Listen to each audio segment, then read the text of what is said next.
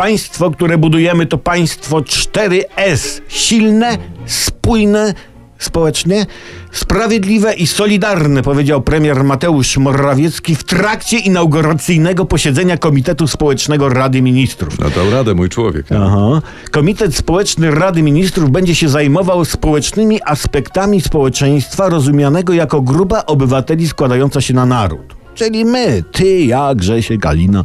Szef rządu mówił, że polityka rządu stoi na dwóch nogach, gospodarczej i społecznej i dodał, postrzegamy te dwa wymiary jako jeden.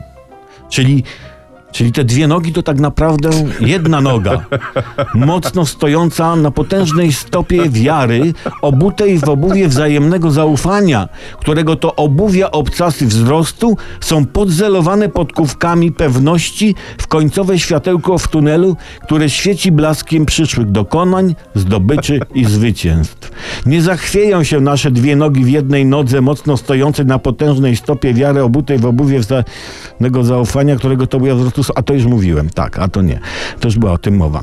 W każdym razie, w każdym razie, na polu konstruktywnej walki z obłudą rojeń niedowiarków i przeciwników spod wiadomego znaku, którzy, Boże, co ja gadam, którzy sypią nam różne schetyny lub nauery, sztury czy holandy w szprychy budowy państwa 4S, a którym to mówimy z całą mocą powierzoną nam przez suwerena 4 razy S.